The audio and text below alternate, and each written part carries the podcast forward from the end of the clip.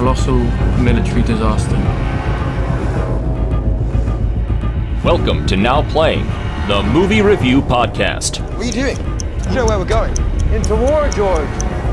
Hosted by Arnie, Jacob, and Stuart. There's no hiding from this, son. We have a job to do. Today, we are reviewing Christopher Nolan's Dunkirk. We go there, we'll die. This podcast is spoiler filled and may contain harsh language. Listener discretion is advised. He's coming back round. He's coming back round!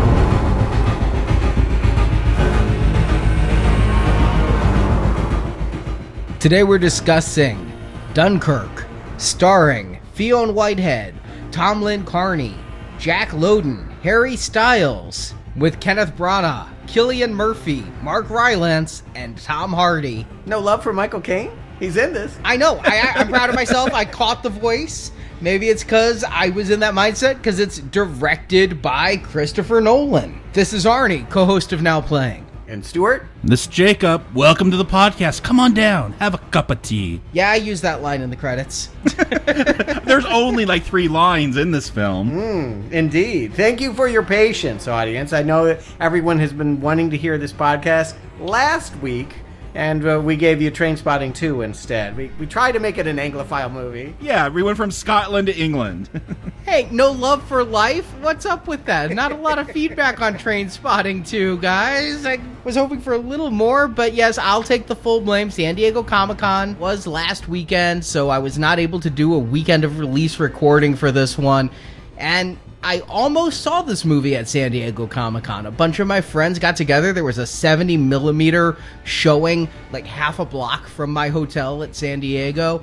I chose to go out with my friends that I only get to see at San Diego and drink instead, but I almost thought about Dunkirk that weekend. Now, this is a rarity. I gotta say that summer movies, summer fare, it is reserved for the Comic Con crowd. It is about those kind of event movies. It's kind of shocking we're getting this kind of movie now. And you could feel that, right? Even when they were doing previews for this movie, you'd have these rude R rated comedies, you'd have superheroes blowing shit up, you'd have animated critters singing and dancing around, and then this would come on and you'd be like, oh my god, this is like a real movie. Yeah, I remember Suicide Squad. I think that's where this trailer premiered, that it was really just a teaser trailer, just a bunch of military guys really worried about something in the sky and being with Americans in America seeing this trailer. Like, it says Dunkirk, and everyone's like, huh? What's that? I'm going to be perfectly honest, Stuart. You're like, this is like a real movie. There is virtually no movie this summer I would rather have seen less than Dunkirk. What? I'm dead serious. The only thing that would attract me to this project is the directors whose name on it. I have enjoyed much of Nolan's work, certainly not all of Nolan's work, but A, a period piece. Not a big fan. B, a war film not a big fan. See, these trailers told me nothing. I actually would rather be reviewing Hacksaw Ridge before seeing this movie. You could open a history book, though. I could open a history book. Guess what? A trailer should sell me I want to see this movie. And they tried. God damn, did they try. Every thing is like, you need to see this in a theater. You need to get off your butt and go to a theater. This is 70 millimeter in a theater. They don't want you to rent this at home. They don't want you to iTunes or Netflix this. They want your ticket money. And despite all that, these trailers left me completely cold, and so I paid more attention to it than I would have because Stuart put Dunkirk on the calendar. I'm like, ah, shit, we have to review that. Yeah, Inhumans were cool to review with that awful wig that's worse with the CGI now. But Dunkirk, a Christopher Nolan film, we're iffy on. Yeah, come on, I get it. I and Arnie, I, I share some of your reservation in the sense that sometimes prestige movies can be not fun to, to dissect if, if it's just Oscar bait. But this is Christopher Nolan, and I think that that should count for something. It's his 10th film. We've covered everything that he's done up to this point. So yeah, we definitely were going to do this, but I would have wanted to see this movie whenever it came out. I thought it was very impressive. And yeah, I agree. Without spoiling any of my review, if you're going to see this at all, you definitely should see it on a big screen. Yeah, I'll say war movies are tricky. It's easy to do like a melodramatic war movie, so I'm always iffy when those kind of films come out. But I was interested to see what would Nolan would do. What is the guy that does weird stuff with dreams and time? What is he going to bring to a war film? That was of interest to me, and I do know he loves film, film, not digital, but like actual film and doing huge IMAX shots. So I thought there's a lot of potential here. Even though, again, as a Yank, I'm not that familiar with the story of Dunkirk. Like, yeah, that's stuff that happened before the Americans got involved in World War II. Isn't that when the war really started when Ree showed up? But yes, I knew that something from like ninth grade history was there in the back of my mind. I will go ahead and admit that I thought Dunkirk was a soldier. I thought it was a guy that led the evacuation. And you're right. It is my American public education that, yes, it just gets soft sold. We know that World War II was building up for really all of the 30s and that, yes, several things were happening before America got involved. You just don't study that part in public education here. Yes, we like to tell ourselves that, yeah, you guys couldn't handle it and America rolled in and solved your problems for you. And unfortunately, that is the stuff that gets sold here. I knew the Churchill speech. I knew something about a beach. I knew it was a turning point for the English. I prided myself at least on knowing that much, but I really didn't know much more beyond that. My dad was a big World War II history buff, and I will say my childhood books, the stuff I was exposed to, was just picture book after picture book of submarines and planes and trenches, anything, you know, my dad played strategy games about blitzkriegs and what have you. He was very big on World War II. But when we were growing up, there were no World War II movies. It was all Vietnam movies. You know, that just told you America sucks. We had no business being there. It was the unfun war in which we were the villains and betrayed our own men. And so that was my introduction to war movies. And if I saw World War II at all in my childhood, it was because Spielberg made them goofy and, you know, an Indiana Jones movie or 1941. Yeah. I was, I was thinking 1941. I was going to bring that up. I'll admit I knew nothing about Dunkirk or the English stranded on a beach. You mentioned a beach to me for World War II, and I'm going to think Normandy, right? And I grew up hearing a lot of World War II stories from my godfather, who was a bomber pilot in World War II. And I got to hear all of his stories and all of his runs, but all of his stories begin when America got involved. And the stories I hear from our British friends usually involve honestly, I grew up with a very close family friend who was British, and all of her World War II stories were how happy she was seeing the American planes flying over her home, knowing that they were going to bomb their enemies. Never the British planes. She was always happy to see the American planes. So I have a very narrow view. I did a little bit of reading about Dunkirk before seeing the movie, but I felt like Nolan should really sell me on this story and tell me what's going on. I did more reading after seeing the film just so I could look for historical accuracy and find out how that was doing. But I knew nothing. And again, that's part of the hard sell for me on this is you're telling me this movie's called Dunkirk. I've never heard of Dunkirk. Christopher Nolan is very shy when it comes to publicity. I think it's easy for people to forget he's British. I forget he's British. No, I, I definitely think of him as British. He did Batman though. Only Americans can do Batman. Yeah, seriously. And With British people. I just think that people can think of him as a blockbuster movie director and forget that this story may have a lot more importance to him than it does to people on this side of the pond. And I think that's what's actually kind of cool and unique about this. I mean, God knows there's been a million World War II movies. I've only seen a handful. I mean, I'm not big on it. I think all of that stuff came back with Spielberg in the 90s with Schindler's List, Private Ryan, and that Band of Brothers TV show. That was when World War II really did come into its own and then everyone was making those. That was when Christopher Nolan decided he wanted to make a Dunkirk movie that he and his wife actually got in a boat and recreated the voyage and said it was one of the most harrowing things they've ever done and nearly died. But they thought that it was, you know, obviously paled to what the civilians had to do during a wartime evacuation and always wanted to do it, but knew it was going to cost a lot of money. And it was going to be really hard to get $150 million and not put an American in it. I mean, America is still a big movie going audience. And to say that you don't belong here and there's nothing for you, I think is an up uphill battle for the marketing department. And I was shocked that this was number one precisely because of that. I'm like, how much is this going to resonate with an American audience? But it was number one the week it came out. And not just number one, because your position doesn't matter. What you actually take in compared to your opposition matters. The fact that it made 50 million American dollars. I looked at this movie and how much it cost, over 100 million plus marketing, and I'm like, that could be a money losing proposition. No, globally it's already made it back, the 100 million. So I was surprised that it is as successful as it was. I thought this might be Nolan using his clout to make a pet project that might not be financially viable. I guess that all of us nerds were at Comic Con because Wonder Woman and Guardians of the Galaxy and all of the summer movies Stuart derided earlier. Yeah, no one saw Valerian because you're at Comic Con. Yeah.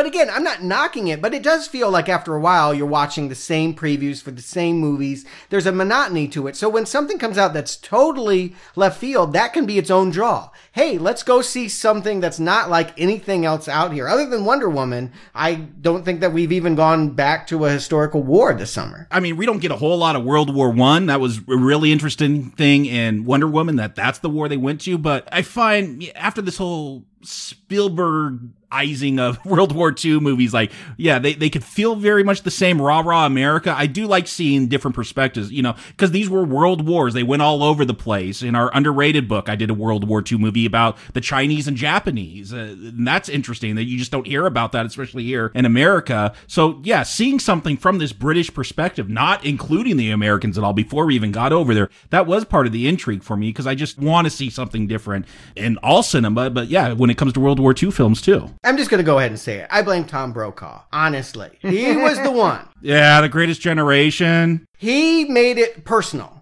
He shat on Generation X and said, no, the greatest generation was the ones that fought World War II. And I'm sorry, Generation X has always taken knocks from baby boomers and everyone before about how we haven't lived interesting lives like they have and we haven't done anything. And it just doesn't bring people to the table. I'll admit it's got to be the defining event of the 20th century. The most important thing that happened in the last century was World War II. It's huge. It deserves to take its place as a discussion point and have a million movies about it.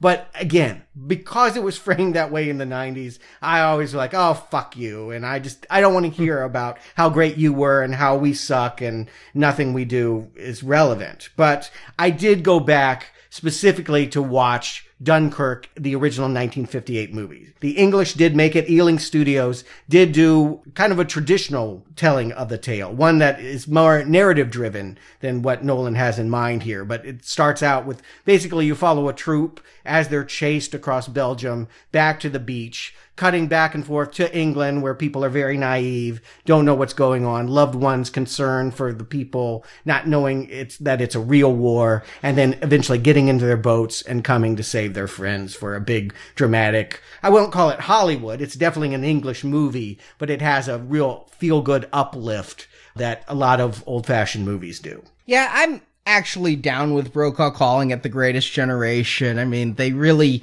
outside of World War II, overcame a Great Depression and all that. And for you saying Gen X got shit on, I'm sure our millennial listeners are like, well, fuck you. We have it even harder. Yeah. But I, yeah. I mean, everyone's got their beef, but I just think it's not a good conversation starter. Whenever you tell someone your experience is invalid, that is not going to get them to listen to you. No, but Brokaw helped me to respect my elders and listen to some of those stories that I might not have been so interested in before he did his thing. I actually was way into the Brokaw reporting at that time. For me, it has been making myself go back and watch movies set in World War II to try and get perspective, as well as learning the history, which again is incredibly fascinating once you want to dig back there and realize everything. I mean, it had to be a really scary time, not even having social media to rely and, and the apparatus that we use to, to help each other. Yeah, you could really get into a very dark place thinking it was the end of the world. But I don't think that this is their Dunkirk. I actually think what's interesting about Nolan and what he's trying to do here is that he's not trying to make something nostalgic or Hollywood or anything that we've seen before. I think he has a very unique take on the war film and starting with the way he filmed it. I mean, not using CGI, using the big noisy IMAX cameras. How did you guys see it? Well, first of all, there were CGI effects. Yeah, I mean a few, but Yeah. by and large, the people you see on the beach were human beings standing on a beach. Those are real Spitfires in the air. I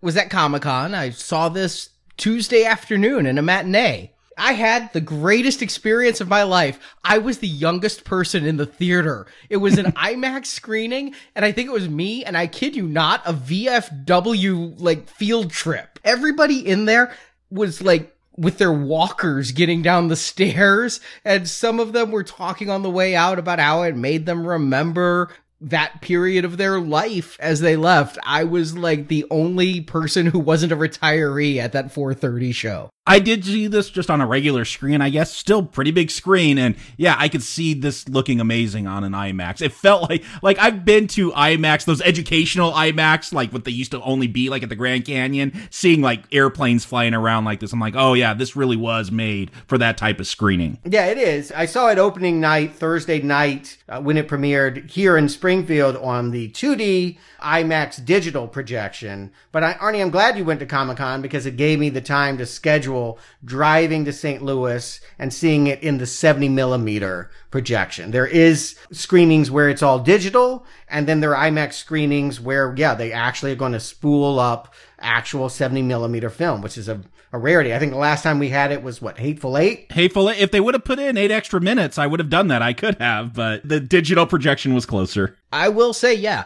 Maybe you can't see it in 70 millimeter because there's only a handful of theaters in the country that do spool the 70 millimeter film, as we found out with that Hateful Eight Roadshow. But the IMAX presentation, the IMAX audio, the IMAX picture, this thing is spectacular technically. It really, more than any film I've seen this year, utilized the IMAX format. Sorry, Transformers. I know you were filmed with those loud cameras too, but you didn't use it as well. Yeah, about 75% of the film is using IMAX cameras. I think the only stuff that wasn't is the stuff on the Moonstone where they had to do handheld, and you just can't handheld those giant IMAX things and do dialogue. What's funny is more than this huge screening, I felt way back when we saw Kingsman, I, I had those gimmick seats that shook whenever there was an explosion. I felt like I was back in those because the sound on this thing was so loud, like the seats were actually shaking. Yeah, this is not a silent movie by any means. The sound will hurt you,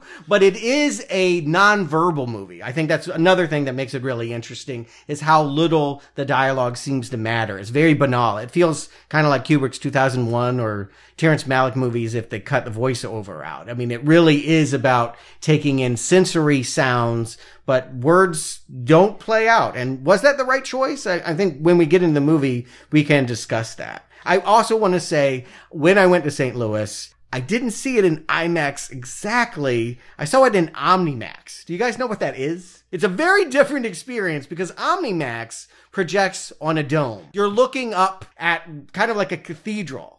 And so it causes incredible distortion. I would hate for my first viewing to be that, but I will say this. I have never had a more intimate experience with any visual image than that experience. I had seen OmniMax once before and it was like a nature documentary and that was cool for 40 minutes. I'd never seen a feature film in that way and I literally felt like I was on, you couldn't see. Sometimes you would have to look around you to try and see the entire frame. It was like you were being eaten by the movie. Yeah, I saw a Neil deGrasse Tyson film that way at the Smithsonian in Washington D.C. I've never seen a movie for fun that way. It's overwhelming. I've got to say, I love that I did it, but I don't know that I'd do it again. Certainly not as a first viewing of anything. Yeah, and as far as this being nonverbal, we'll get into it, but I also think the characters don't matter. I mean, I'm sitting here writing my notes. I'm like, the pilot, helmeted guy, the ship captain, the son.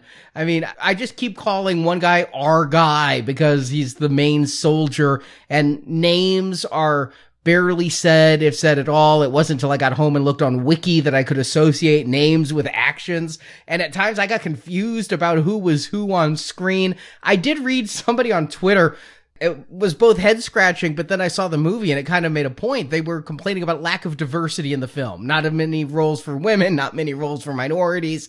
I mean, it is about a specific historical event at a specific time, but damn, somebody other than a brunette male would have been nice on screen just to help me keep them separated. There was one black French soldier. I saw him. Uh, okay, I'm glad I'm not the only one. I felt a little racist saying all these English people look the same to me.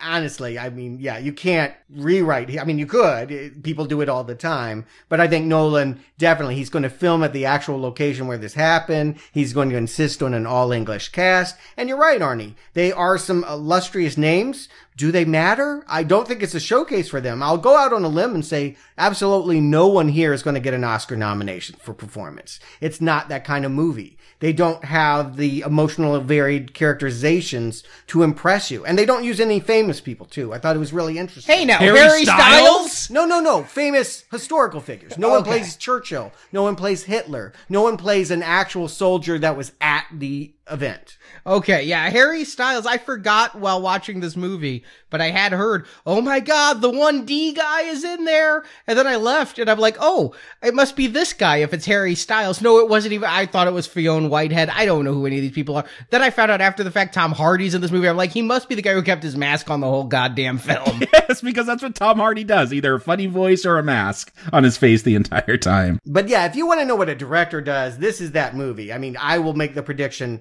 Nolan will be nominated and probably win finally his Oscar for this film. This is a showcase for what a director can do and how they have total mastery over all the variables in play. From cast to crew to camera, he creates an overwhelming sense of claustrophobia here. I think that's what we're going to talk about more than the characters. But Arnie, go ahead and give them some kind of plot just so we can all be on the same page. In 1940, after the Germans invaded France, hundreds of thousands of French and English soldiers find themselves trapped in the coastal city of Dunkirk. The evacuation of over 300,000 troops from this area is told in this film through three points of view, taking place over different time frames. The longest time, a week, is devoted to the ground troops attempting to escape. There we follow Tommy, played by Fionn Whitehead, an English troop who repeatedly tries to get off the island but is sent back off one boat, then another boat he's on is sunk by a torpedo.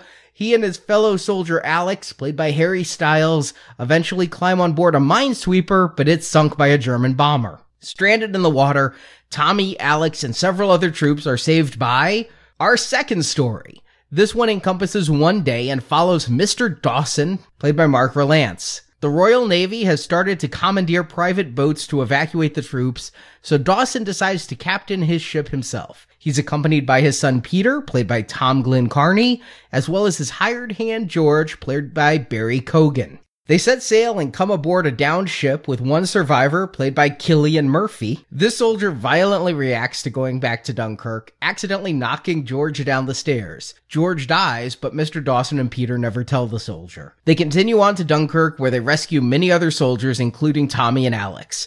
But they almost didn't make it. They were attacked by a German airplane featured in Story 3. This encompasses just one hour and follows pilot Farrier, played by Tom Hardy. His squad leader is shot down and killed, and then his wingmate also takes fire and lands in the ocean. But Farrier continues to fight, shooting at German bombers and fighters. Farrier runs out of fuel, but succeeds in chasing off the German planes. He safely lands on the beach at Dunkirk, where he's captured by the Germans. But the rest return home to London, where they're cheered as heroes as credits roll. Yeah, I think we really do have to talk about the structure of this film because I feel like Nolan is not a very emotional filmmaker, but he's a very technical one. And I feel this one is all technical from the way the narrative is told to the sound design, just everything here. Yeah, and non-chronology. It's his signature, right? We should anticipate it. They tell you up front in inner titles, hey, this takes over a week, this takes over a day, this takes over an hour, but I didn't really figure that out until I see Cillian Murphy talking to Tommy in the water midway through the movie. Yeah, they don't tell you this takes place over a week. They say the mole, a week, the sea, one day, the air, one hour. I don't know what that means. I figured it out like halfway through finally when characters are jumping around. I didn't catch Cillian Murphy. I figured it out later, but I am taking notes when they put up those titles. What I thought was, yes, this is not going along in parallel. We're seeing different time frames, but I thought that this was how long after something had begun, you know, how long, not how long each one would encompass, but like this is one week after the evacuation is needed. This is one hour after the evacuation was needed. I thought we'd see the plane shot down in a loss that would lead them stranded there. So I just kind of flipped my expectation, but I knew we were seeing different time frames. I understand him doing this allows him to ratchet up the suspense in parallel so that all stories come to a climax at the same point. But isn't this needless dicking around? Does it add to the story to tell it this way? I mean, I think of what he did with Memento, and I thought that was so genius because it really enhanced the story itself. It was predicated on short term memory, and being reversed like that was completely impressive. Here, this feels like not a gimmick, but something that unnecessarily complex. Yeah, this is manufactured. And of course, all films are manufactured. They do things to make us cry or to make us laugh. I get that. I feel with Nolan, though, what he is doing in this is extremely manufactured to get an emotion out of us because I think he thinks of it like clockwork. And if I tune all the gears right, I can make you feel something. Like they'll use in the score this thing called a Shepard's tone, which is an audio illusion where you think the note is just continually rising, that there's just no end to it. And it gives you this feel that, oh, this is a very tense film. Any moment, something can happen because of the way this score is made. And yeah, he's going to manipulate the time. I think so you get those breaks when you're supposed to have action and then drama and, and rest. Like if you told this chronologically, I, I don't think it would have the same impact. Yeah, if you told it chronologically, you'd have a movie where the main character doesn't appear in the climax. Tommy is everything on the beach, but once he gets going in his little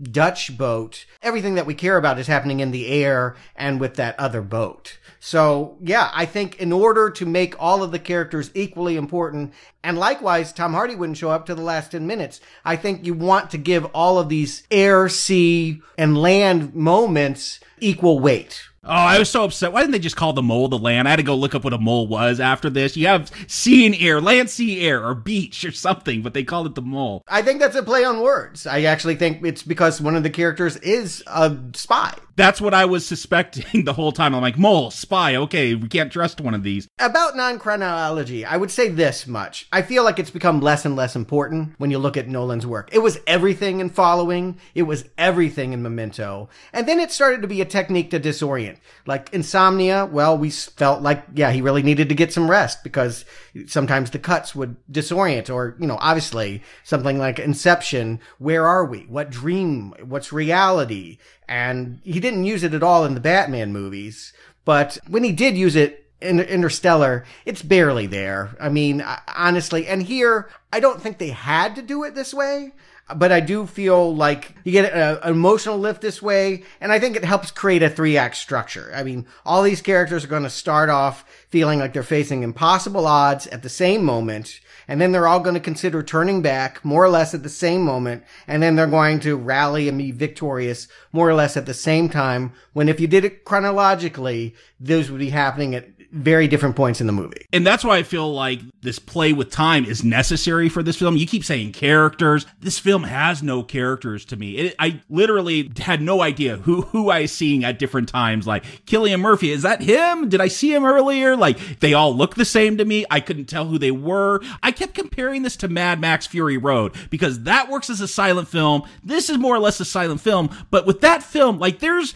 those five brides. I don't know their silly names that George Miller came up with, but I know there's a redhead and a blonde. There's visual things where even if the dialogue didn't matter, I knew who characters were. That was a big problem for me here is I didn't know who the characters were. I couldn't tell them apart. So thank goodness this was structured in a way that was interesting at least. I think just because he's the first character we see, Tommy is the main character. Just by default. He's a fresh face. I don't think he'd ever worked in film before. He was cast as an unknown, but we get Tommy here in the beginning walking around the city of Dunkirk. Leaflets are falling. He really needs to take a shit. Like he, he's trying to keep yeah. pulling down his pants to wipe himself with these leaflets. And all of his friends get mowed down and he's the last man standing, nearly gets killed by the French. Yeah, I figured he was our main character. I figured that was Harry Styles. I wouldn't pick Harry Styles out of a lineup anyway. Now, one historical note this was actually filmed in Dunkirk. Nolan went back to that city to film, which makes the city look like the rapture just occurred because the city's pristine, but nobody's in it. Historically, that city would have been just completely demolished. The buildings there were shelled. The city had been bombed. The city had been shelled. Everything was disaster, but it gives a really spooky ghost town kind of feel when they're there and those leaflets are falling just silently. Yeah, I, I, it's where the tempo kicks in. I there's this thing on this soundtrack. It feels like it's scored by with a stopwatch, and you just your heart starts racing. Yeah, I've never seen a war movie where one of the shootouts takes place in a backyard, but Nolan actually recorded his watch and sent it to Hans Zimmer and said, digitize this and put this exact sound in the score. Yeah, Zimmer's score here feels very industrial to me. I don't know if it's because I'm actually hearing like plane parts whirling or if he incorporated that in the score. I haven't listened to just the score, but it does have an almost industrial feel to it with that clicking and just other noises he incorporates. I actually thought it was Jonny Greenwood. I'm like, I didn't believe it was Hans Zimmer. Yes, my wife thought the same thing. Yeah, Jonny is in Radiohead, and, and he's done a lot of Paul Thomas. All the Paul Thomas Anderson, yeah. Yeah, he, he does a lot with sawing and scraping, and there's a lot of fiddles, and, and just, yeah, we can't tell the difference between what's sound effect and what's music sometimes and it's yeah it sucks you into this movie. And yeah he's the character that we want to see get away. And it feels like we're watching him for the first half of this movie. Tommy is getting into smaller and smaller spaces. You know he, he starts off on this wide beach and he will keep heading into tighter and tighter confines. Because even though it looks like freedom on the beach there are no boats. Home may be 15 miles away but they have no way to get there I'll say this that the biggest shock for me in this entire movie is when before he gets to the beach when he's just walking down the streets and that first gunshot comes out of the back left speaker of IMAX I almost whipped my head around. And this movie is loud. As somebody who's protective of his hearing I kind of wish I'd taken some earplugs to this but that first gunshot scared me in that theater because there is silence. There's no Hans Zimmer score at the beginning. There's just the sounds of the paper. When that shot rings out damn. But when you talk about the Zimmer score, it's what I noticed most about the rest of the film was just how it's constantly keeping you on edge. It is a discordant theme that heightens tension throughout the entire film. Usually you feel like you have to build tension and then release. That's what I've always heard from horror directors is you build your tension, but then you have to have a release and then you build the tension again.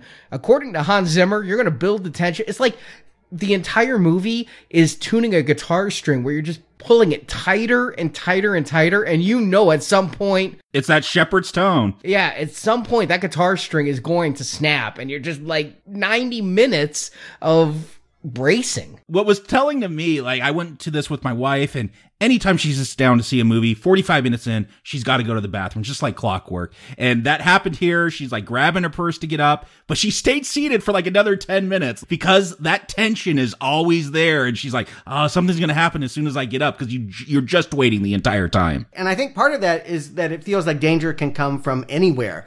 An interesting choice that Christopher Nolan makes that I can't think of any other movie to ever do this is that we never see the enemy. We may see their plane. We know that they're there in the background, but they do not do a tight close up on the German. In fact, they will not even use the word German. With the exception of Harry Styles, who used Jerry, they're the enemy. And they make a conscious choice of making them seem like their shots can come from anywhere. This is a very apolitical film, which struck me again. I think of what Spielberg does with the World War II movie. It's just rah rah. We hate those Nazis. Look, we should hate Nazis. But to me, this could have been about the Germans. I wouldn't know. I, I think because the theme here is about survival, it's not so much about us versus them, about the Germans. I mean, we'll see some blurry Germans at the very end when Tom Hardy gets captured, but that's about it. I found it very interesting the dehumanization of the enemy. This is all about their rescue, the three pronged rescue.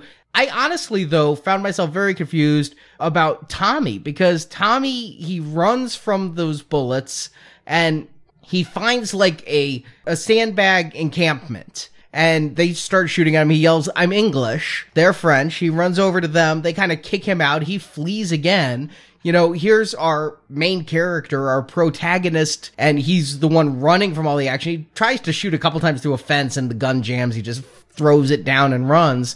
But Then I see him like try to get into a line of English soldiers and they kick him out. I got confused. Later on, we're going to find him partnering with Gibson, who is a Frenchman pretending to be an Englishman. At the beginning, I thought Tommy also was a Frenchman pretending to be an Englishman because the English wouldn't let him stand in any of their lines, wouldn't let him stay on their boats. No, I think that's a big theme here. Is when you take in the larger historical perspective, you have to realize that back home, the United Kingdom was not so united on how to deal with this conflict, and that a lot of people had differing opinions about appeasement or going to war or how heavy you fight and where do you draw the li- battle lines. And I think that what we see here in the beginning is that in war times like this, you don't have many friends. You're on your own. Yeah, he tries to get in line with grenadiers. Grenadiers aren't going to take him. Now, to us, they're all English, but to them, no, I'm with this tribe. And I'm sure these costumes are very authentic. I just had a hard time telling what was going on at the beginning. There are just lines going out to the ocean. I'm just like, I guess they're just, they're British. They're very orderly. They're all going to wait in line for some reason. Oh, well, a boat's coming, so they think. Yeah, I get there's a line that goes out on that pier for the big one, but I guess they're waiting for smaller ones or something.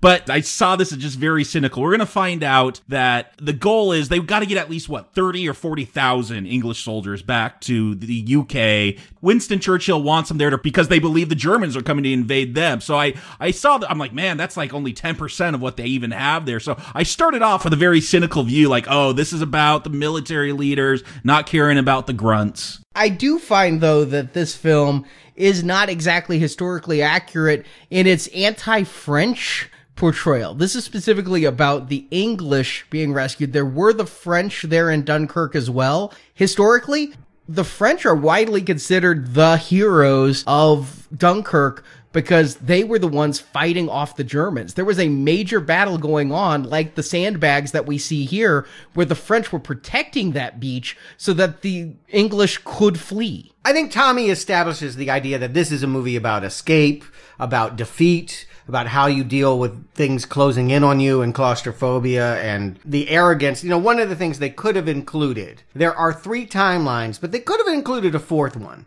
If they were interested in having dialogue, they could have done the month that was going on in England where Neville Chamberlain had to step down and Churchill took power. I mean, I definitely feel like the power plays were all going on at this time, and you were watching a character who was very much had been on the sidelines saying, We need to be more upfront, dealing with someone that was like, eh, as long as we got the English channel, maybe we can just give them France and live with it. I like that this movie is so nonverbal. So on one hand, this was the right choice. On the other hand, if you wanted a movie to tell the story of Dunkirk and really have non neophytes to history filmgoers that didn't know the story, that would be a way to tell them a lot more information about what was going on this film's successful in that it got me to go to Wikipedia, and not just Wikipedia, but just in general, go read up on Dunkirk and what was going on with the British at this point in World War II. So it's successful there. I don't think that's what this film was trying to tell you. Yeah, this film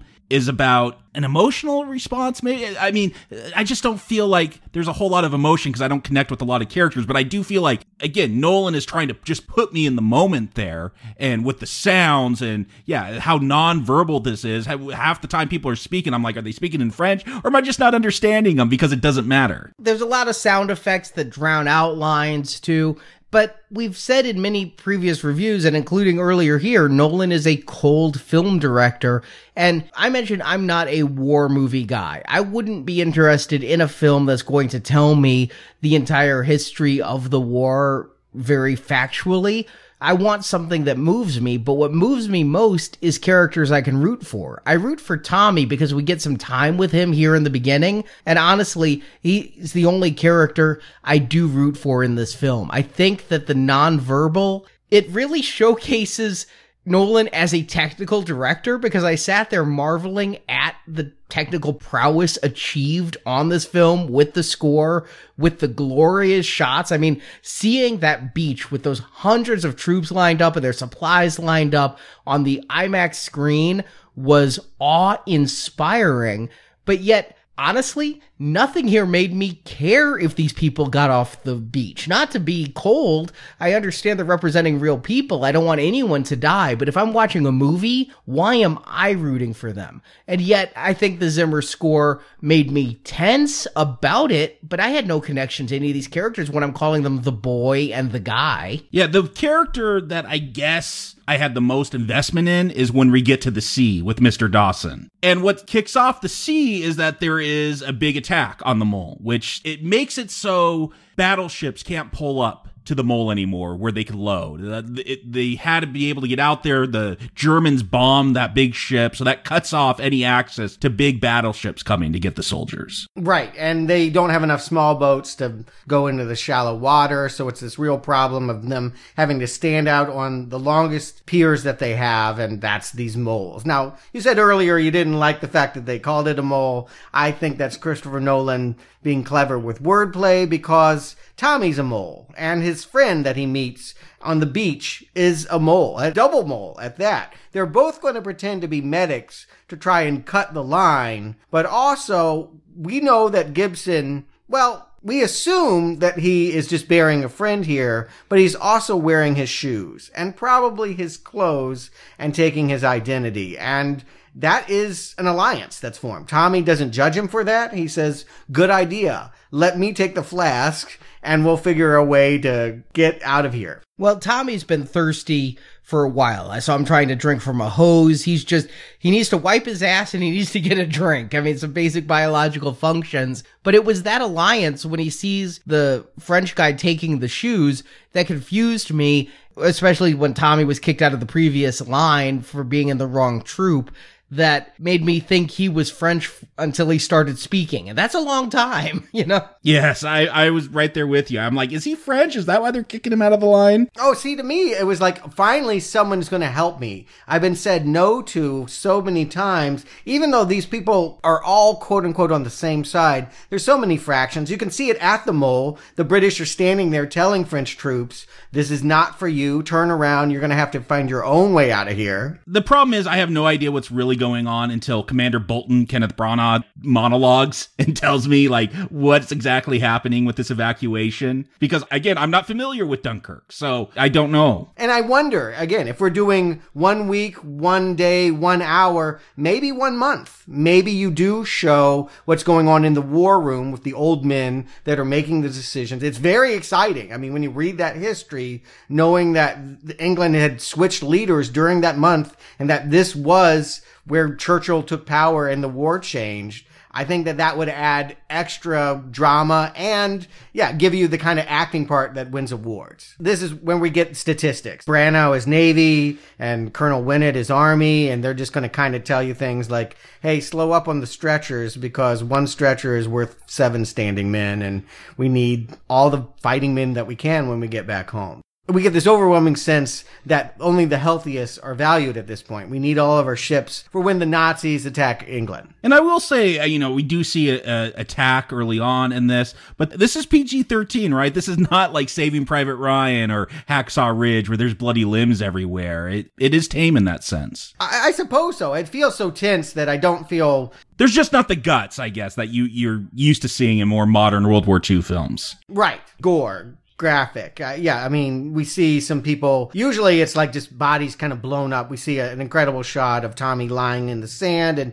bombs keep coming closer and closer to him, hit just about everyone around him, but he's able to stand after that's over. And that's where he gets the idea of let's grab this stretcher. We saw this in an IMAX tease. I remember this was one of the first things that I saw was just this very specific scene of him cutting through the line. We have these great low angle POVs of the patient as he's winding through all these people, going over that chasm on the single plank, getting to that ship in two minutes before it pulls out of dock. Yeah, I saw that as well. I forget which movie it was. It had like literally three Dunkirk trailers at the beginning, including this one. And it's a good scene. And I thought it was pretty dickish of them to take, you know, they get cheered because they walk over a dock that's been blown up. They use a single plank to get across. They're being cheered. They get this guy on the boat. Now it's going to turn out to be their good fortune because this boat's going to get blown up. But I thought it was a dick move that they got kicked right off. I, I thought that was funny, and I also noticed on my second viewing that poor man went down with the boat. He died. Mm-hmm. That was the irony of it all, is that he was going to be the one to get saved, and no, when that boat is going down, everyone has to jump off. Everything else goes under with the ship, and unfortunately, all those people in stretchers uh, go with it. It's this attack with the ship sinking that kicks off the sea, where I guess you get a little bit of the politics. You find out what the Navy's taking everyone's ships to sail across the channel because they need those smaller ships to bring the soldiers. I thought they had to bring them all the way back to England, but no, they just got to take them out far enough so they could climb aboard these battleships. Right. Again, the problem is small boats. They don't have any way to get from the big boat. Big boat can't get too far into the dock. They end up trying to build piers like out of cars later or whatever, but yeah, they can't get far out enough in the water for the boat to get to them. So it is really just about that ferrying system.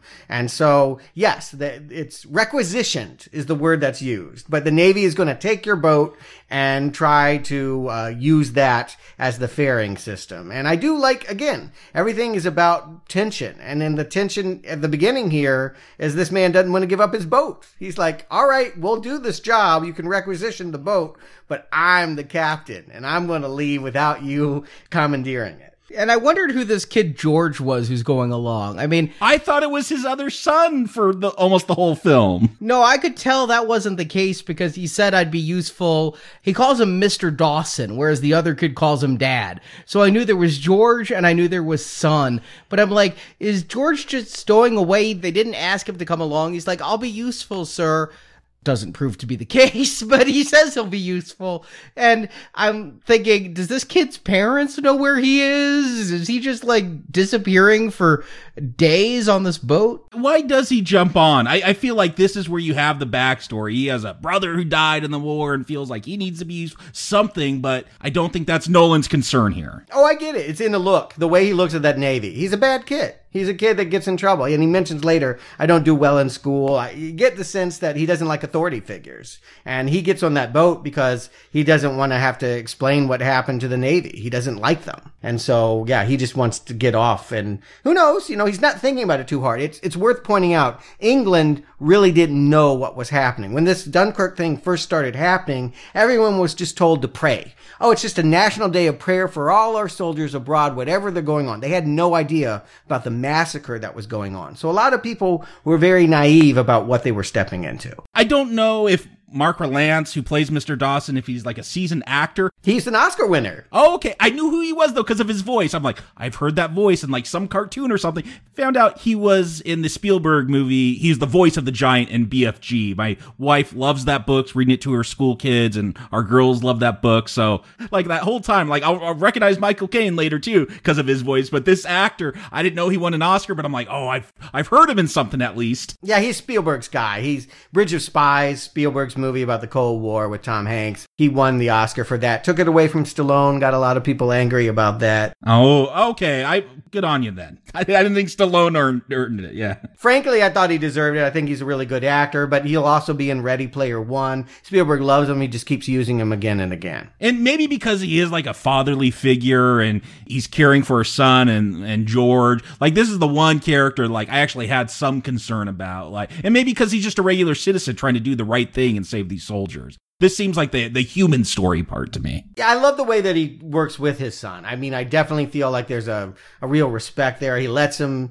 do a lot of the hard work here. And, he, he- you know, they know what they're up against. And he feels like this kid is ready. And, you know, they're trying to watch out for George, but they don't know what they're about to step into. They don't know what's coming for them is Cillian Murphy. Yeah, and historically, some Englishmen did take their own boats. By and large, it was commandeered boats like we saw. The Navy pretty much did this themselves, but there were a few cases like this, and I do think that this is the story that has the most dialogue. You've got three people who have no reason not to speak, right? They are on a boat, they're on a one day cruise.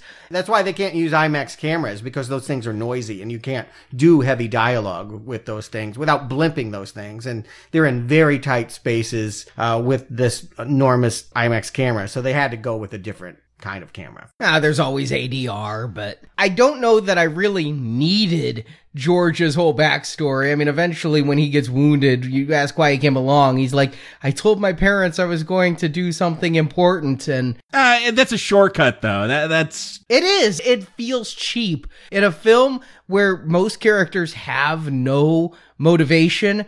The one character who's trying to give a motivation is a piss poor one. And also going on, also feeling the pressure are the RAF. They know that they really only have 40 minutes of flying time. They've got limited fuel. And yeah, they're heading into, you can sense it from Tom Hardy's character that they're just not sure that they're going to be equipped to deal with what they've got. Now, this was the biggest bullshit note of all the historical accuracy is planes that just have to cross a channel that a boat can do in one day and not have the fuel for it. Those planes, I did look it up, were capable of flying for many hours without running out of fuel. So unless they decide to take off without refueling and they like were like my wife driving a car, the lights on, but we're still going to go into combat, that's not happening. I don't mind that. It, it's there to give drama. What I found interesting reading up on the actual battle afterwards is that, yeah, you got to worry about planes dropping bombs, but that was not the big fear of those on the beach. It was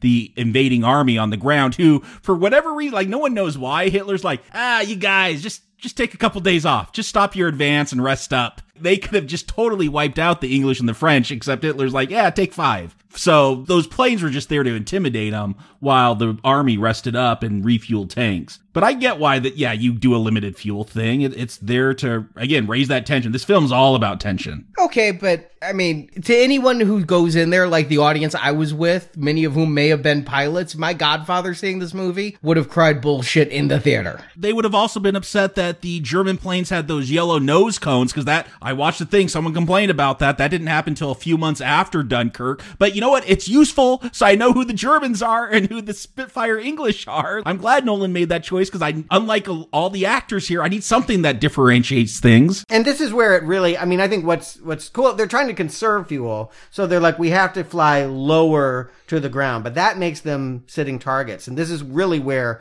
in Omnimax, like I feel like the pilots, I'm looking all around me, my head, where where is it coming from? Because like you just feel like any cloud could just be harboring the next death from above. And so there is this strange sense of claustrophobia to flying in the sky. What should feel like the exact opposite, what should feel usually like freedom feels like, oh my god, at any second someone could sneak up on me. And that rattle, god, those machine guns will just get you every time that the sound designer lays them on here. The only trouble I had, I did appreciate the yellow nose thing. I got that that wasn't accurate, but yeah, I need to know who the good guys are and who the bad guys are.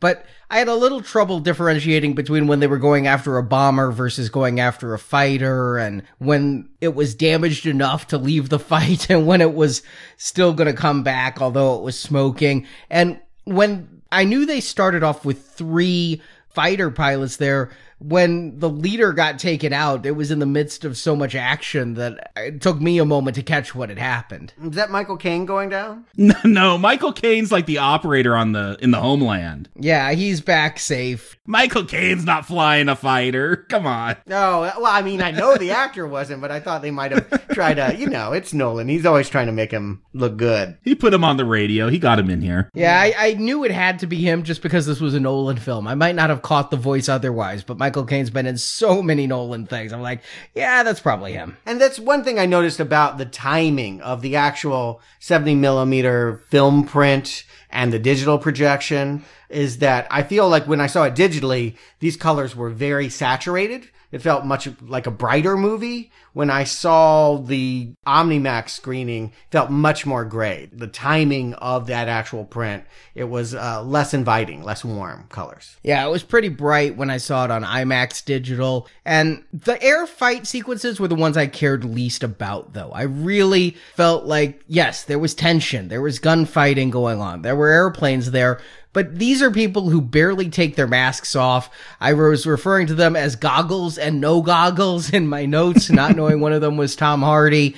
And the entire thing up there, I don't feel like it's filmed in a exciting way. What? I knew you were going to say that because I was watching this and I'm like, wow, this would look great on the IMAX. But I, I realized how unconventional. It was not shot like a Star Wars dogfight. Yes. And I, so if that's what you want, yeah, you are not going to get that. I felt it was more true to how it would be in one of these fighters, though. Like Stuart said, very claustrophobic and the rattling of all the parts. Yeah, again, I, my sense is in all the areas is that at any moment death could just come for you from where you least expect it, and that's sort of what each character deals with. At the beginning, that's the threat, and then as we move into the middle, there's this moment where everyone has to realize, should I turn back? I feel like Tommy doesn't have much choice. He gets on the wrong boat. He's got to turn back. First of all, the first boat goes down. That's where they befriend One Direction's Harry Styles. Alex in the film, I found out way after the fact. Was he the one then? I got confused. Who was who again? A bunch of brunette white guys.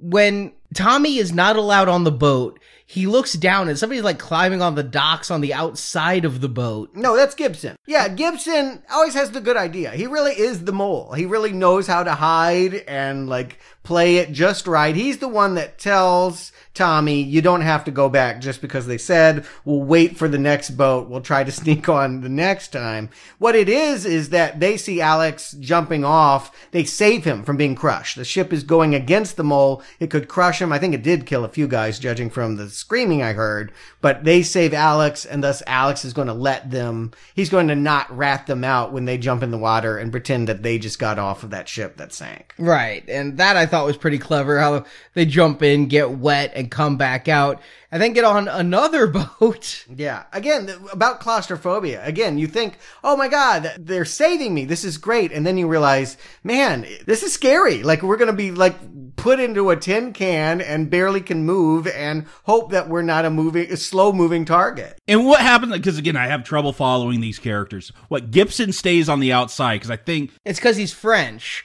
Tommy is asked at one point, "Where's your friend?" He's like, "Oh, he's he's just looking for a safe place in case something happens." Yeah, but it's because he doesn't speak English. I thought he was just being smart by staying outside. I wouldn't want to get down in the bottom of a ship either when there's U-boats and bombers above you. Well, here's the thing. Arnie's right. He doesn't do it because he doesn't want his secret exposed, but we think he's doing it because Cillian Murphy is having that same experience at the same time due to the non-chronological edit. Because we're going back to the sea and they've rescued Cillian Murphy and he refuses to go down below because he's shell shocked. That's spoken by Mark Rylance. And so we assume that must also be why this French mole is not going in with the other Englishmen down below. I never assumed that. I just assumed it was because he was French. I completely missed that connective tissue there. No, it seemed like to be a recurring thing that they, as the film goes on, there's more and more hesitance to go down below on a ship. I mean, we see that when Mr. Dawson shows up to rescue a bunch of them, they have to force them like go down there, even on that little thing they didn't want to. And again, because we get this scene at this moment in the middle of the movie, I totally get it. I think it's the absolute scariest moment in the movie. There's people in rowboats, I think, coming towards the ship, hoping that they'll take them, and then something whizzes through the water faster. It's a torpedo, and you cut down to below, and the hull, one minute you're just biting into toast and drinking tea, the next minute you are completely submerged. I still thought Tommy was French, by the way, because he wouldn't speak till he took a big mouthful of toast. And then I'm like, he's covering the French accent by pretending his mouth is full of stuff. You're confusing me. He did. I mean, he has the first line of the movie. He says, I'm English. I know, but he said it so quickly. I'm like, was he lying then? Okay. This movie's fucking confusing. I thought that was, I, that's one area where I see no confusion. I'm English. I understand that, but he Gibson's pretending to be English. Well, Gibson never speaks. But sometimes I couldn't even tell which was who. All these white guys look alike to me. Anyway, I think that this is an incredible moment. And again, it sets up an irony that they're going to show later. Incredible. Wow. I'm not feeling it's incredible. This is the highlight of the movie right here. I at this point was pretty out of the characters. No characters to me have a moment. Ships have moments, planes have moments, machines have moments in this film, but no character has a moment to me. I was happy to see Cillian Murphy because I'm a fan of his. I think he gives a very good performance in a very small role here, but the boat escape, I did like how Gibson does the nice thing of opening the door. He's not going to risk himself too much, but he is going to open the hatch door, which will allow Tommy to escape. But I didn't get invested in this. I'm just like, wow, this is really good looking and sharp and again, just very distant though from the action. I never got so emotional as I just heard you sound, so that's why I'm just a little. I, I wish I had that. It's scary. I, I, can we disagree? It would be scary to be in. I don't need to relate to another character and how they're experiencing their day to know it'd be terrifying to be eating and the next minute be drowning. That's terrifying. I can put myself there because they've technically pulled it off. And this was the stuff they shot in LA. Most things are done on location, but they knew this boat and tipping it and everything. They needed to have a water tank, so they shot it on a back lot in Universal Studios. I could not tell that. And I just, I can't relate to eating a piece of toast and then being sinking. So, yes, that would be terrifying, but. No, I get the claustrophobia, you know, hearing those sounds and not knowing what's coming, that water rushing in. Yeah, I do get all that. I will say, yeah, if there was characters that I was invested in, like, I would have been more pulled into the moment, but I get the terror of that moment. And I like how it defines Cillian Murphy's character, whatever his name is. I don't know if we're ever told it, but. Nope, Shivering Soldier is how he's built.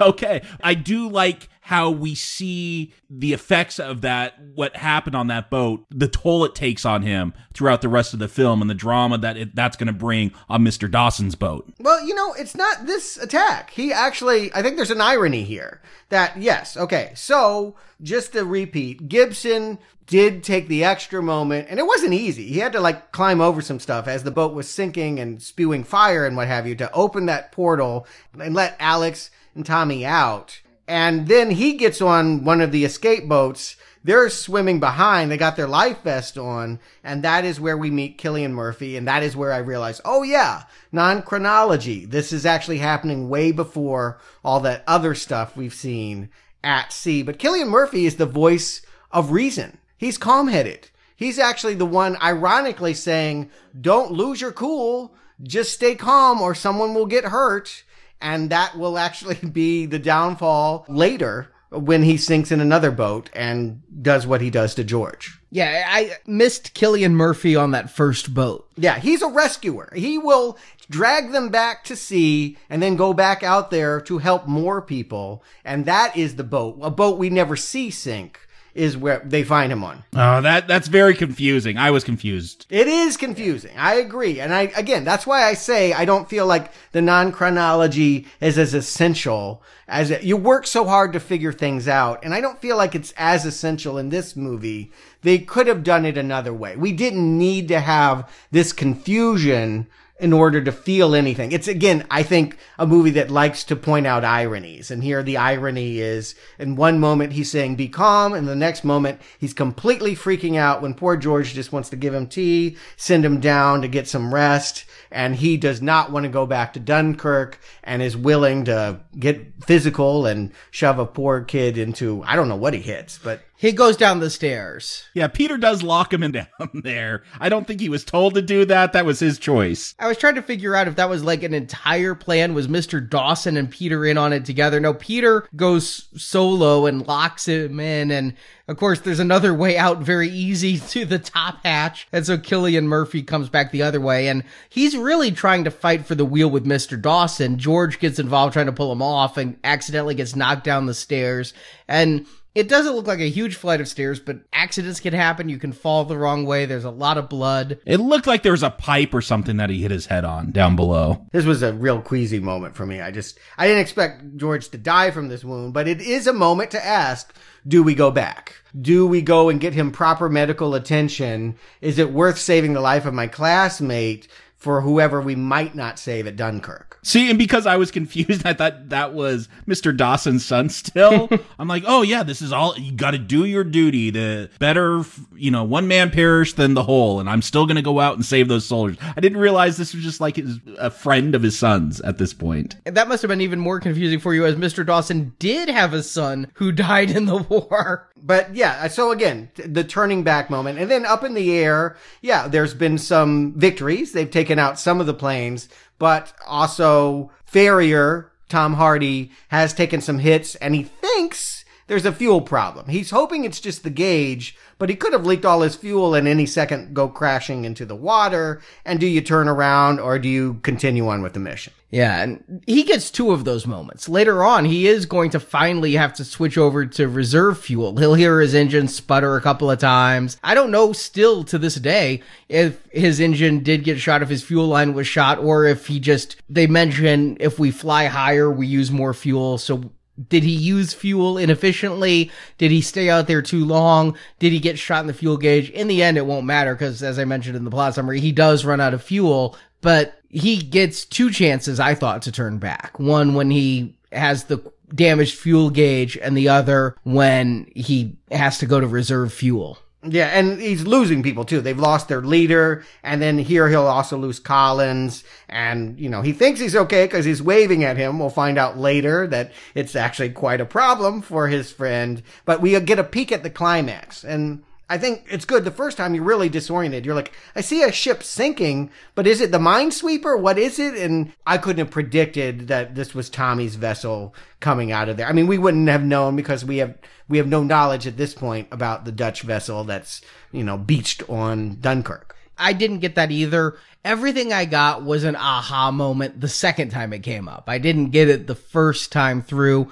What I didn't understand is when Collins is going down, why doesn't he eject? He like opens the hatch, he's ready to eject. They decides to close it and almost drown instead. He's able to open it enough to wave his hand out, but I, I don't think he can actually open the whole hatch. No, in the air he did. Maybe it's just safer to try to land on the water than to parachute out. And who knows what happens? Then you're just floating there. Oh, I see. Yeah, well, when he's in the air. I thought you meant once he hit the water. I mean, there were some technical problems at that point. I don't think he could open. Yeah, but he never would have had that problem if he'd ejected and been in the parachute. And again, that's a fight on the Moonstone where young Peter is like, ah, we see no chute. The guy's probably dead. Let's keep going to Dunkirk. And dad is like, no, I want to be sure. And I think that is because his own son did die in a plane. And thank God Collins is a blonde. I know who this character is throughout the rest of the film because he's not a brunette like everyone else. Yes, I was him and Peter, the two blondes. So you're able to cut back and forth. Again, it's all about creating symmetry and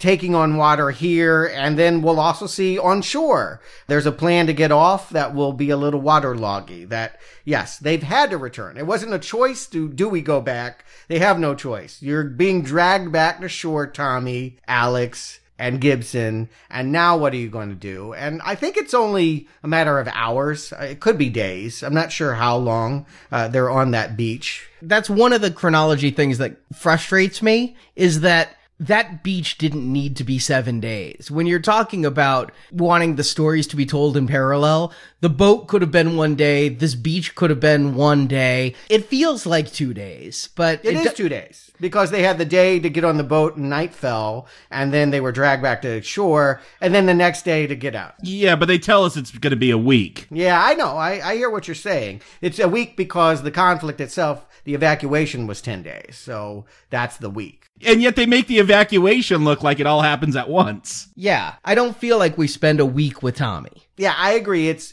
it feels like two days and not seven days. But anyway, Alex is going to hunt down another faction that seems to be mutinying. They're like, we're going to go off to the unsafe area where the enemy could come over the grass at any second and try to get on this boat. Yeah, where they got to sit there for at least three hours for the tide to come in because it's washed up on shore. They need that tide to come in to raise the boat up so they could sail out on it. And I did love that between Branagh and the, and the colonel. The army guy is like, it's every three hours for the tide. He's like, no, good thing I'm Navy. It's six hours.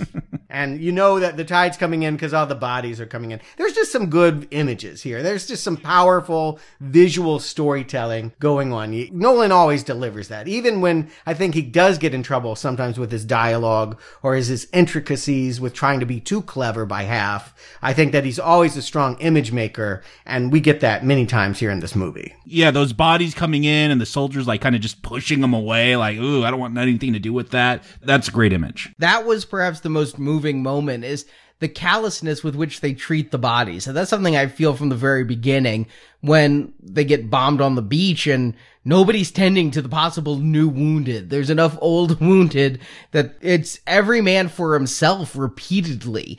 I keep feeling that when that first boat with all the wounded on them is sinking, nobody's trying to help the wounded. It became every man for himself at that point too.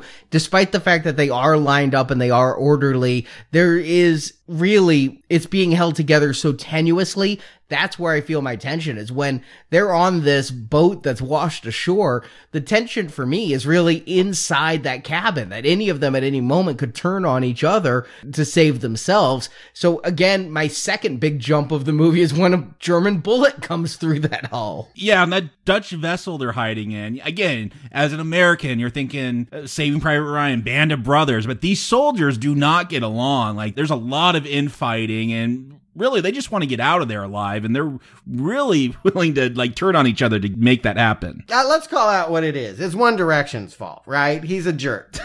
i don't even know which one that is but okay Alex, no, it's totally Alex is the one that's like, you know what? I'm going to volunteer. We need a ballast. We need to lighten our load, and I'm going to blame you because I've been watching you, and I've not been outing you before because it hasn't impacted me. And yes, you did save my life earlier, but that's over. You're going to save my life again because we're throwing you out of this boat as it's taking on water. i guess the what it's germans. I thought oh are the english just bored so they're using it as target practice? But i think it's the germans who are finally starting to move in. They're shooting at that boat. And yeah when they're like go plug up the holes i'm like no that's an awful idea. There's bullets still coming through. Yeah, I think that this is the one area where I get that Nolan wanted to be cool and never show the enemy, but it is confusing that we never cut outside this vessel and see who is shooting at it. It would have helped to understand, even if we had only just seen rifles or something, just understand what was going on. But again, they want to keep this perspective of claustrophobia and the paranoia of not knowing when the next bullet is coming or why it's coming at you. And that all of a sudden your brother could be saying, get out of this boat. And if you want to stand with the frog, we'll throw you out too. Yeah, I never thought Gibson was German. I definitely thought he was French. So You did? You guys guessed it? Yeah. yeah, well, yeah, he never spoke, and I, I Oh. just didn't think. I thought it would be weird to all of a sudden have this like, oh, there's a Nazi who's been infiltrating us. Because like, what does he get out of this? No, it's a French guy. But nobody speaks. I'm surprised. I, I was totally shocked by this. You get it right here in this moment before he speaks. I mean, it's like as soon as Alex calls it out, you go, oh, that's right. This guy, it's the mole, right? Okay. This is a guy who's not as he presents himself to be, but I had not guessed that prior to that. You never thought he wasn't French. No, at times I thought they both were. So Okay. All right. Well, anyway, I was surprised. I thought it was a good twist. And yeah, I think it's quite ironic that the Frenchman that pulled them out of the hull, that at least opened the hatch and allowed them to, is going to drown in this way. Feet from the ladder that would have saved his life. yeah, if I cared about the character, I'd have been really sad. But come on, I mean, first of all, this is a nonverbal movie. We're not going to get to know the characters. Second of all, you can relate to people surviving. I, I don't need to know anything about anybody to know that when they're in a dangerous situation, that's fearful. That's scary. I can be that person, whoever they are, if they're in physical jeopardy. I get that if I'm watching a documentary, I again, it's interesting. I'm learning something, but I kept comparing this to Fury Road, where that's a very non-verbal movie as well. But when that war boy, you know, sacrifices himself at the end, like that was moving. Like George Miller got me to care about those characters. And this film, yeah, I find it interesting. I'm feeling for their predicament, but I'm not emotionally invested. That's exactly where I'm at. Is what you're discussing is a presumed empathy,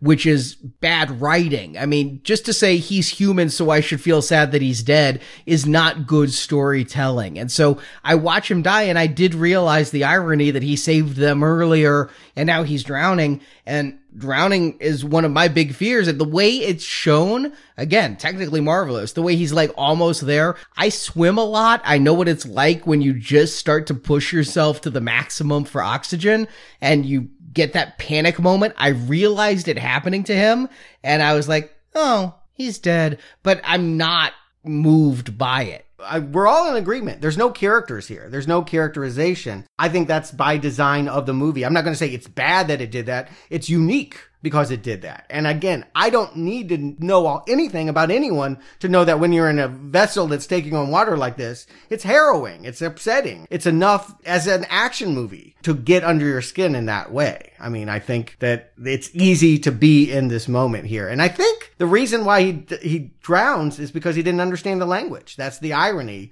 is that they were saying abandon and ship and he was still standing there plugging the holes. He couldn't understand what they were saying because he had their back to them. It's, there's lots of ironies to all of how this is playing out towards the end here, including the fact that Farrier is saving them by shooting down the bomber at the same time he's going to light the oil that is filling the water. That was a moment where I didn't quite understand the danger because Mr. Dawson is pulling the troops out and they're like, oh, they're covered in oil. My first thought is, are they going to all be blind? You know, oil in the eyes is a horrible thing. No, I, I was worried about a fire breaking out. I was worried about it, but I've been on boats and I didn't think they sparked that much, so I wondered what the danger was. I didn't realize, yeah, shooting down aircraft in the area was going to be what would ignite it. I mean, I obviously know gasoline is flammable, but I just didn't see the danger. Now, you want to talk about somebody I feel really bad for. The guy boiled alive under the fire when that goes, and we see his skin blistering,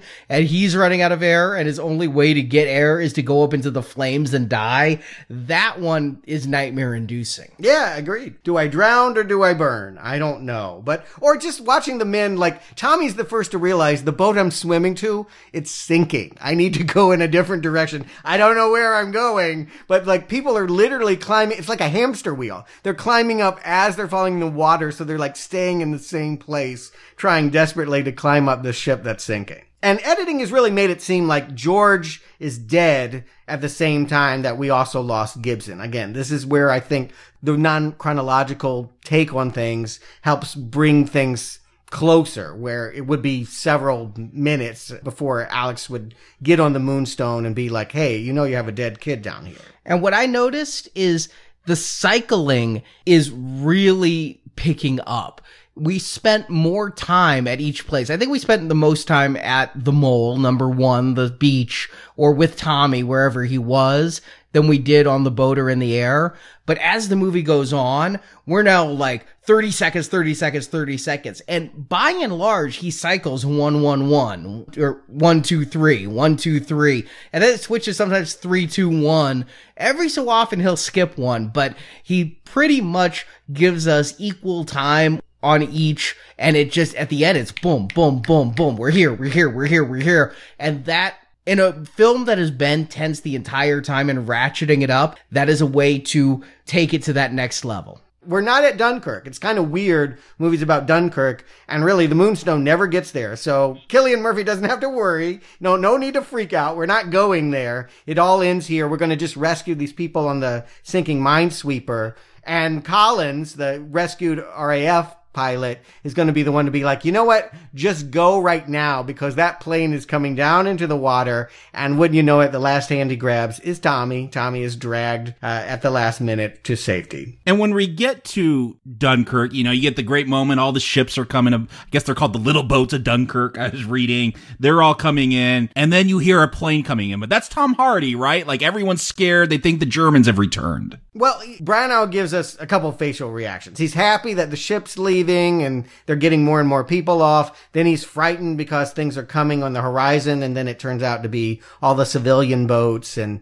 he has a moment of recognition with all these neighborhood people. And then, yeah, no, he's worried again because there is another German plane coming that, yes, Farrier took out the last German, but there is a fourth plane and it's the one that's coming and he lowers his eyes and he thinks he's going to get it. He has seen Farrier earlier. He passed by very quickly with no propeller moving and I think he just assumed, yeah, that guy's dead, but he didn't know that he could turn around and take this enemy plane, the fourth plane out. Okay, so there was a fourth plane and Farrier took him out. Yeah, the fourth plane is the one that tries to shoot at the moonstone, and because of Pete, and he's able to pilot out of the way, he's got bigger fish to fry, so he's not going to circle back to get him. He's going to go for the mole, and because Tom Hardy is still able to maneuver and fire his gun, he's able to take the guy out and have but a cool couple seconds of feeling like a hero before you realize I'm dead. I thought he might be rescued. He lands on the beach. People are being rescued from the beach, but he lands on the bad area of Yeah. the beach. He's going so fast, there's no way that.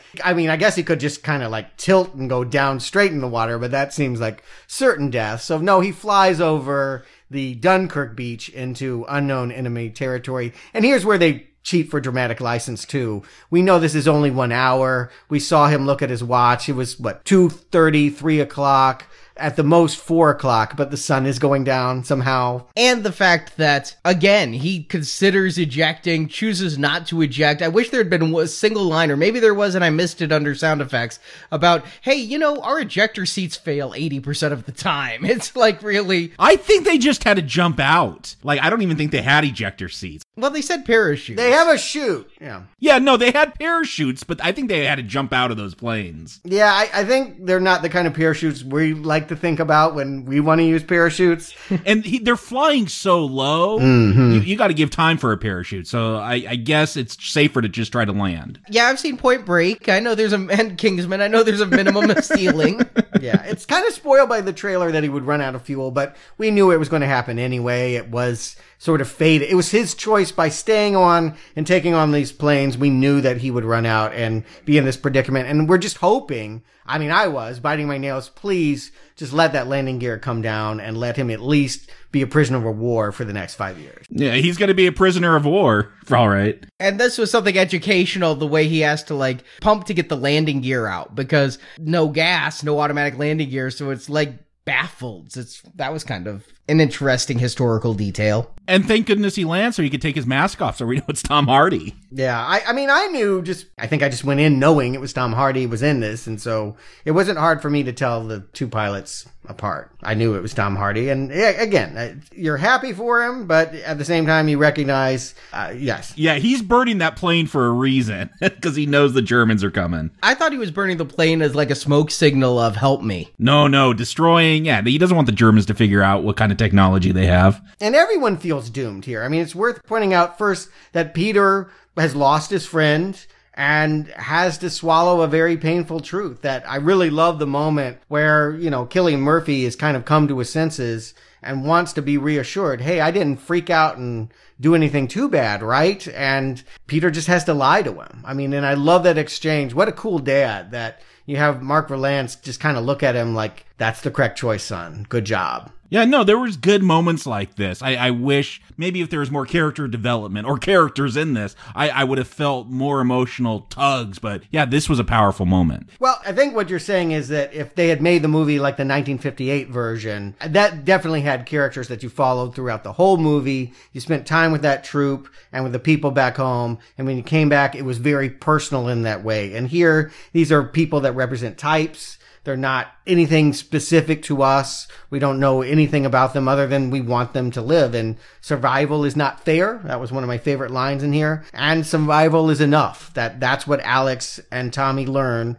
when they get back. And they think, kind of like Farrier, they're screwed. They're going to be spat on in the streets. That people are going to be afraid and angry at them for losing this fight. They think they're walking back to incredible judgment from their hometown. Yeah, I did like that moment of, I guess, redemption at the end, that they were being hailed as heroes and Churchill's statement as read by Tommy.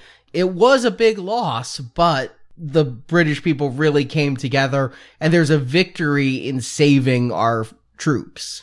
Yeah, I think that Churchill really set the tone. He, first of all, he was mad that it took so long for him to come into power and it would never have been fought this way. And, and you need to understand evacuations aren't going to win the war here. I mean, he, when they start out and they get the newspaper, it starts to sound out like, yeah, we're just about to be dressed down by the new prime minister. But I love the way it turns at the same time that the crowd celebrates the return of the soldiers. And it is, it's the right feeling for this. This is an incredible military loss, but it is also a rallying cry to stop pretending this is a fake war we can ignore and really do something about it. And it did take me a little bit to get that at the end here. Because again, as an American, I'm thinking Vietnam films. I'm like, oh, this is very cynical. Here's this big rah rah. We will fight them here and fight them there and fight them everywhere. You know, these are soldiers that, that had just failed and they're just fodder and we're just bringing them back to the homeland so they can keep fighting. But yeah, it is a very different perspective. Again, that I, I had to try to put myself in that place that, yeah, we may have failed there, but we are going to fight back back. We will rise up and we'll keep going. And the fact that, spoiler alert, they win the war, you know? Yeah. it does help to know the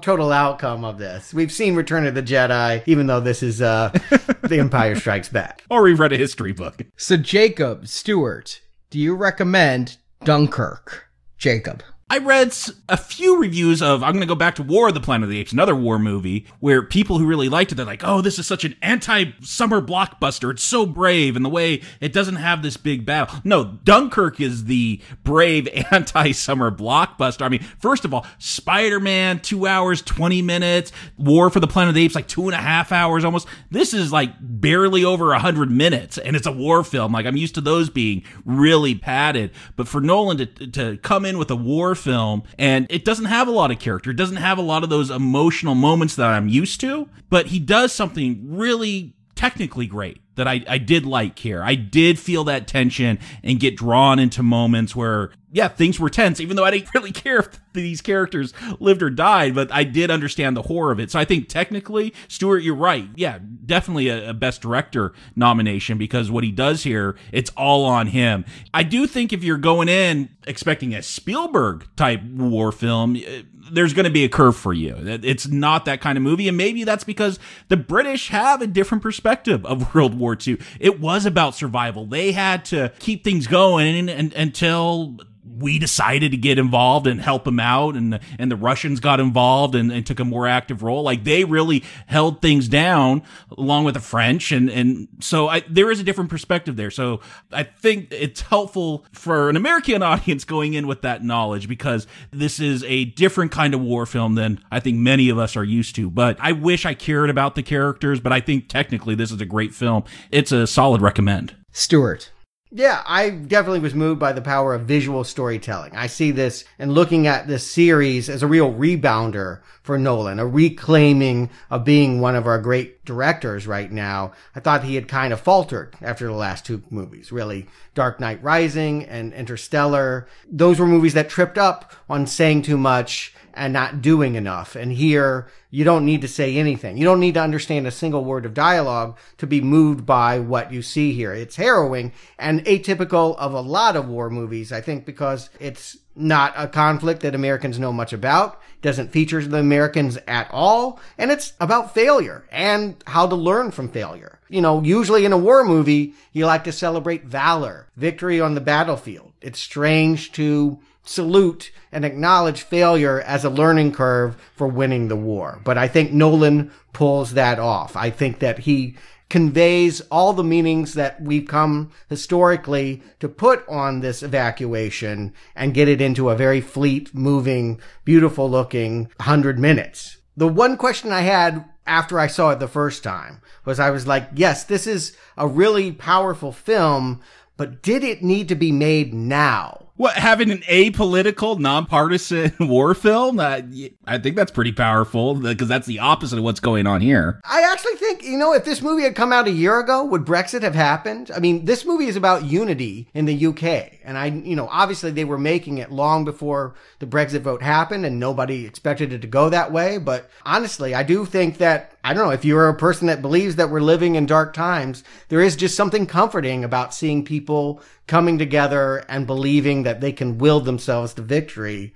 I mean, I think that is enough. So honestly, I think that, yeah, a lot of people are just going to, to respond to the movie in that way. But in ranking Nolan, would I call this my favorite?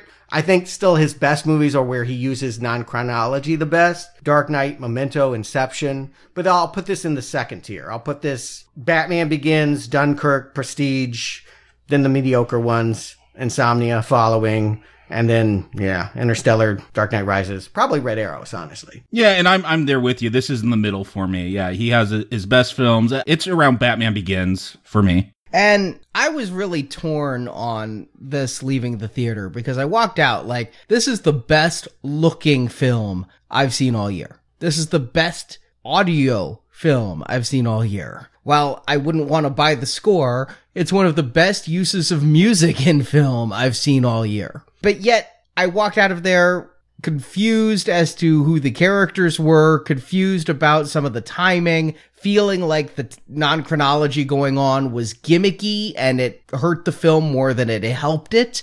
There are other ways that if you wanted the three stories to climax together, you could have done that instead of fudging with time in this way. And I come in, I stated my bias up front. I'm not a fan of war movies in general or period pieces. And so I left the theater thinking this film was not for me. But then I go to Letterboxd where I rank all the movies, and when I tried to give it a star rating, I'm like, well, I'd say this is a three and a half or four star film for its technical. I think I ended up at three because I really harshly considered its lack of character and the fact that it was strictly an audiovisual experience that had a story, but it really failed to connect me with any of the people. And outside of Tommy, the boat and the air stories I didn't feel were nearly as moving. Tommy is what carried me through. And I'm like, my rule is two and a half stars is the border. Three stars and up is a recommend. Two stars and down isn't. Two and a half, I have to really soul search. And when I gave this three, three and a half stars, I'm like, okay, it's a recommend for its technical prowess and for what it is on showing Nolan on display. I do say see this in IMAX or don't see it at all. Legitimately. There's no reason to ever watch this on your phone. Seriously, this is an audiovisual experience that needs to be loud and proud. If you're going to watch this on a small television or on a computer screen or something, don't bother because there's not a story here. There's better war movies. I love Saving Private Ryan. I love Schindler's List. Watch those on a small screen. You're still going to get a personal story. Apocalypse Now, Full Metal Jacket. There's a lot of better war movies out there for character. I know Coppola did some great things with camera work back there. I'd have to revisit the remastered edition of it to see if it's better than Dunkirk or not. But technically, A plus. It's a weaker recommend, but that puts it in the middling Nolan's. I have not recommended all of his stuff. I'd put it right about there with Interstellar. Really? Yeah. All right, so can you rank them? Dark Knight, Memento, Inception at the top? Yes. Okay, and then varying degrees. And Prestige. I, I think you're with me on Prestige, Stuart. I, I think that's one of his best. I would say Batman Begins, Dunkirk, Prestige is the second tier. Insomnia following are just kind of like, yeah, they were fine. I don't want to talk about the other two or watch them. See, his first film, I didn't really remember liking, but I'd have to revisit it, and I honestly never will. Yeah, exactly. It's fine. Memento, I love. Dark Knight, I love. Here's the thing: I would watch Dark Knight Rises again because I like Batman, but I recognize Dunkirk's a better film than that, despite my Batman bias. See, Dark Knight Rises was also a weak recommend for me. I had to see that movie twice to really decide on a recommend. So I'd say, yeah, I'd put it in there with Interstellar and this film. Interstellar was not a good movie. Murph, you were making fun of it like last week, and now you're like, yeah, it's no, okay. no, I still make fun of that ending terribly. Matt Damon's part was the best part of Interstellar. We can go back to that review. yeah, but it was not a good movie. But I mean, Nolan and I have a hard history. I've gotten no more hate mail than for not recommending Batman Begins, a review I stand by. So I'm saying it's better than Batman Begins. I think you only like three movies, is what I'm sensing here. Really, when it comes down to it, there's the three: Dark Knight, Memento, Inception, and then everything else is varying degrees of disappointment. I stand by my reviews. Yeah, well, okay. And there were some other green arrows in there. Yeah, I mean, I think we all gave Green Arrows to Insomnia, but who would watch that again? Yeah, no, exactly. I I've given green arrows to all of these, but there's definitely ones I would rewatch over other. Like I rewatched Interstellar, and it was not as great as I came away with the first time. Where I kind of like was fascinated by it. The second time, I was kind of bored by it, but I'd still recommend it. I think that's a similar experience that will be had with Dunkirk. When watching it on the small screen and not completely encompassed by the projection and the situation, I think you'll find a lot less to enjoy because what is there is up on the screen. And I think the more engrossed you are with it, the better it will be. It just will not live up to home viewing. Yeah, but that shouldn't necessarily be the judge of it of things. I mean, I recognize it's a brief window. At this point, the opportunity to see something in theaters is about what two months, a month. If you don't make it a priority in the first week, chances are you're not going to go at all. That's sad. I still like to go to the movies. I still think they're always better experienced large, but I'm not going to damn the movie because it is a big screen spectacle. I think that that is makes it cool. I agree, and I think that people, if you see it, should see it there. I just, I like movies to have something more than visual spectacle. I think, again, if you want to just see this as an ode to living through tough times, and I feel like right now, many people feel like they're living through tough times, there can be a lot of power gained from watching people endure and thrive. This is that story writ large. Again, I it's very un I mean, look, Tarantino came along and said, "Hey, we're going to have the Americans even kill Hitler." like we're going to rewrite it that much because Americans want to win, and this is a different kind of story. This is about survival. It's it's something we're not used to in our war movies. Uh, when we don't win, we we get all down on ourselves like Vietnam. Well, Stuart, you said you like to go to the movies. God knows we're going to be going a lot more to the movies. In fact, every week there's something coming out that we're going to be reviewing. A few days ago, Atomic Blonde came out, and Justin, Jacob, and I are going to be reviewing that for the now playing patrons. You guys got Galaxy Quest just a couple weeks ago while I was at Comic Con. Atomic Blonde is going to be the next bonus review. And same week as our Atomic Blonde review, The Dark Tower going to be coming out one week from today, going to theaters again doing some Stephen King. I have been hardcore reading Dark Tower books all freaking summer. I think I'm prepared for this movie. I may be over prepared for this movie.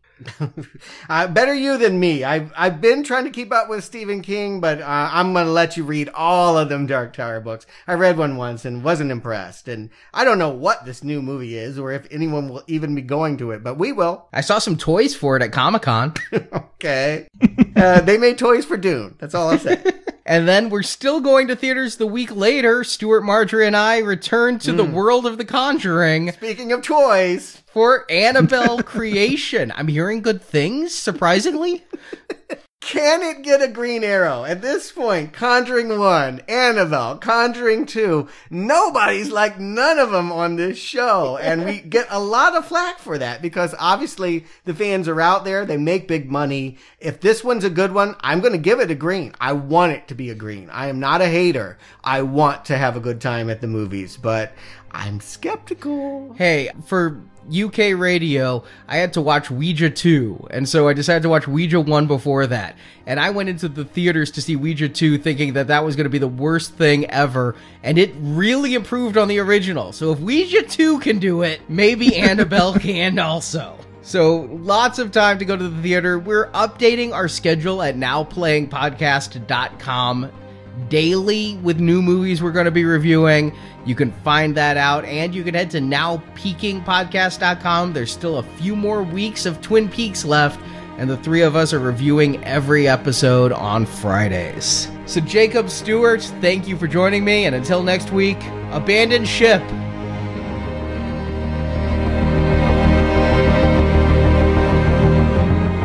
The enemy tanks have stopped.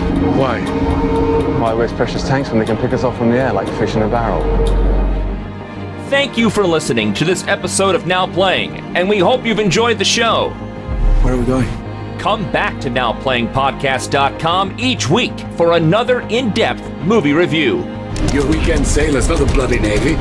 And while at the NowPlayingPodcast.com archives, you can find reviews of other films such as the Batman series, Shutter Island, Gangs of New York, The Wolf of Wall Street, Blue Velvet, and all of David Lynch's films, 2001 A Space Odyssey, and hundreds more. You can practically see it from here. What? Home. While at NowPlayingPodcast.com, be sure to join our forums, where you can discuss this film with other listeners. It's a nice cup of tea for you down there. You can also follow Now Playing on Facebook and Twitter, where we post announcements of new episodes and where the hosts post movie mini reviews. Links to our social media pages are at NowPlayingPodcast.com. There are 400,000 men on this beach. Support from listeners like you help keep Now Playing operating. You can find a link to donate using PayPal at the bottom of our website, nowplayingpodcast.com. We shall go on to the end. We shall never surrender. You can also join our Podbean crowdfunding campaign to help our show grow. Backers of $10 or more will receive exclusive bonus podcast reviews, including Galaxy Quest, Hook, Monster Trucks, The Warriors, Coherence, and Atomic Blonde. A link to our patron page is at nowplayingpodcast.com forward slash donate. The call went out. We have to go to Dunkirk. Now Playing is produced by Arnie Carvalho. I'll be useful, sir. Now Playing is edited by Heath and Arnie. They need to send more ships. Now Playing credit narration by Brock. They've activated the civilian boats.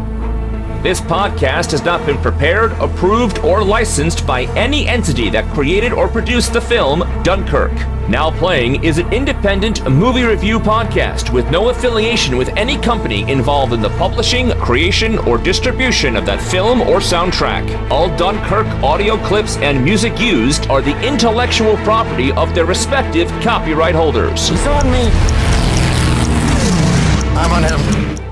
The opinions expressed on Now Playing are those of the individual hosts and may not reflect the opinion of Venganza Media Incorporated. I'm not going back. Now Playing is a Venganza Media production, copyright 2017, all rights reserved, and no part of this show may be reproduced, repurposed, or redistributed without the written permission of Venganza Media Incorporated. He should be at home. Turn it around.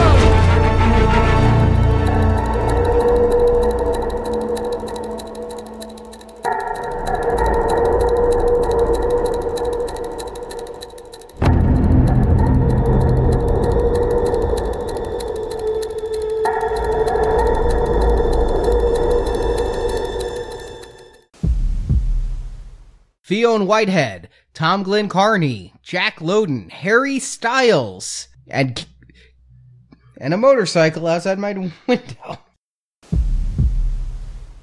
With Kenneth Branagh, Cillian Murphy, Mark Rylance. Killian. You're gonna Killian. get killed if you say Cillian. I'll be How s- many times have they corrected you? I'll be silled if I say Killian. oh, you yank. Not a lot of feedback on Trainspotting, too, guys. I was hoping for a little more, but yes, I'll take the full blame. San Diego Comic Con. Wow. Oh, there's something there. That's thunder. It's yeah, it's the storm Yeah. that's rolling in right now. Even when they were doing previews for this movie, it just stood out like a sore thumb. You'd have you have these rude R-rated comedies. say, say thumb. It'd stick out like a sore thumb. Is that the thunder? yeah. Yeah. Oh, It'd stick wow. out like a sore thumb. You'd have these rude R-rated. Yeah, thunder. Speaking of rude, come on. Thor, stop. To help each other, yeah, you could really get into a very dark place thinking it was the end of the world. I'll admit, part of the reason I like Tom Brokaw, it made Christmas shopping really easy. When you have a book about people your parents and godparents age and it calls them the greatest generation, your Christmas shopping's done. Here, you're the greatest. Merry Christmas. And he put out one a year. It was pretty good. In 1940, after the Germans invaded France, thousands, I feel like it should be a newsreel. Beep, beep, beep, beep, beep, beep, beep. They set sail and come aboard a downed ship with one survivor, played by Killian Murphy. This soldier violently reacts to going. the steward gives me a thumbs up because I really went hard on Killian. when you have th- over 300,000 people rescued, a third of them were French, and the French were. Whoa!